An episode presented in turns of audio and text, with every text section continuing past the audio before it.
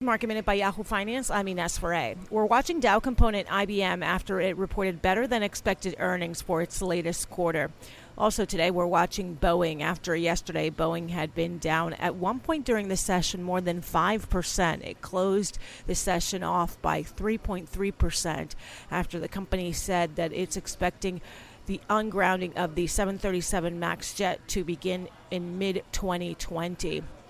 Also, Netflix today is in the green after coming in with its quarterly results, beating Wall Street estimates when it comes to global paying subscriber additions. However, when it comes to U.S. subscriber additions, those came in shy of what the street had been expecting. For more market minute news, head to yahoofinance.com.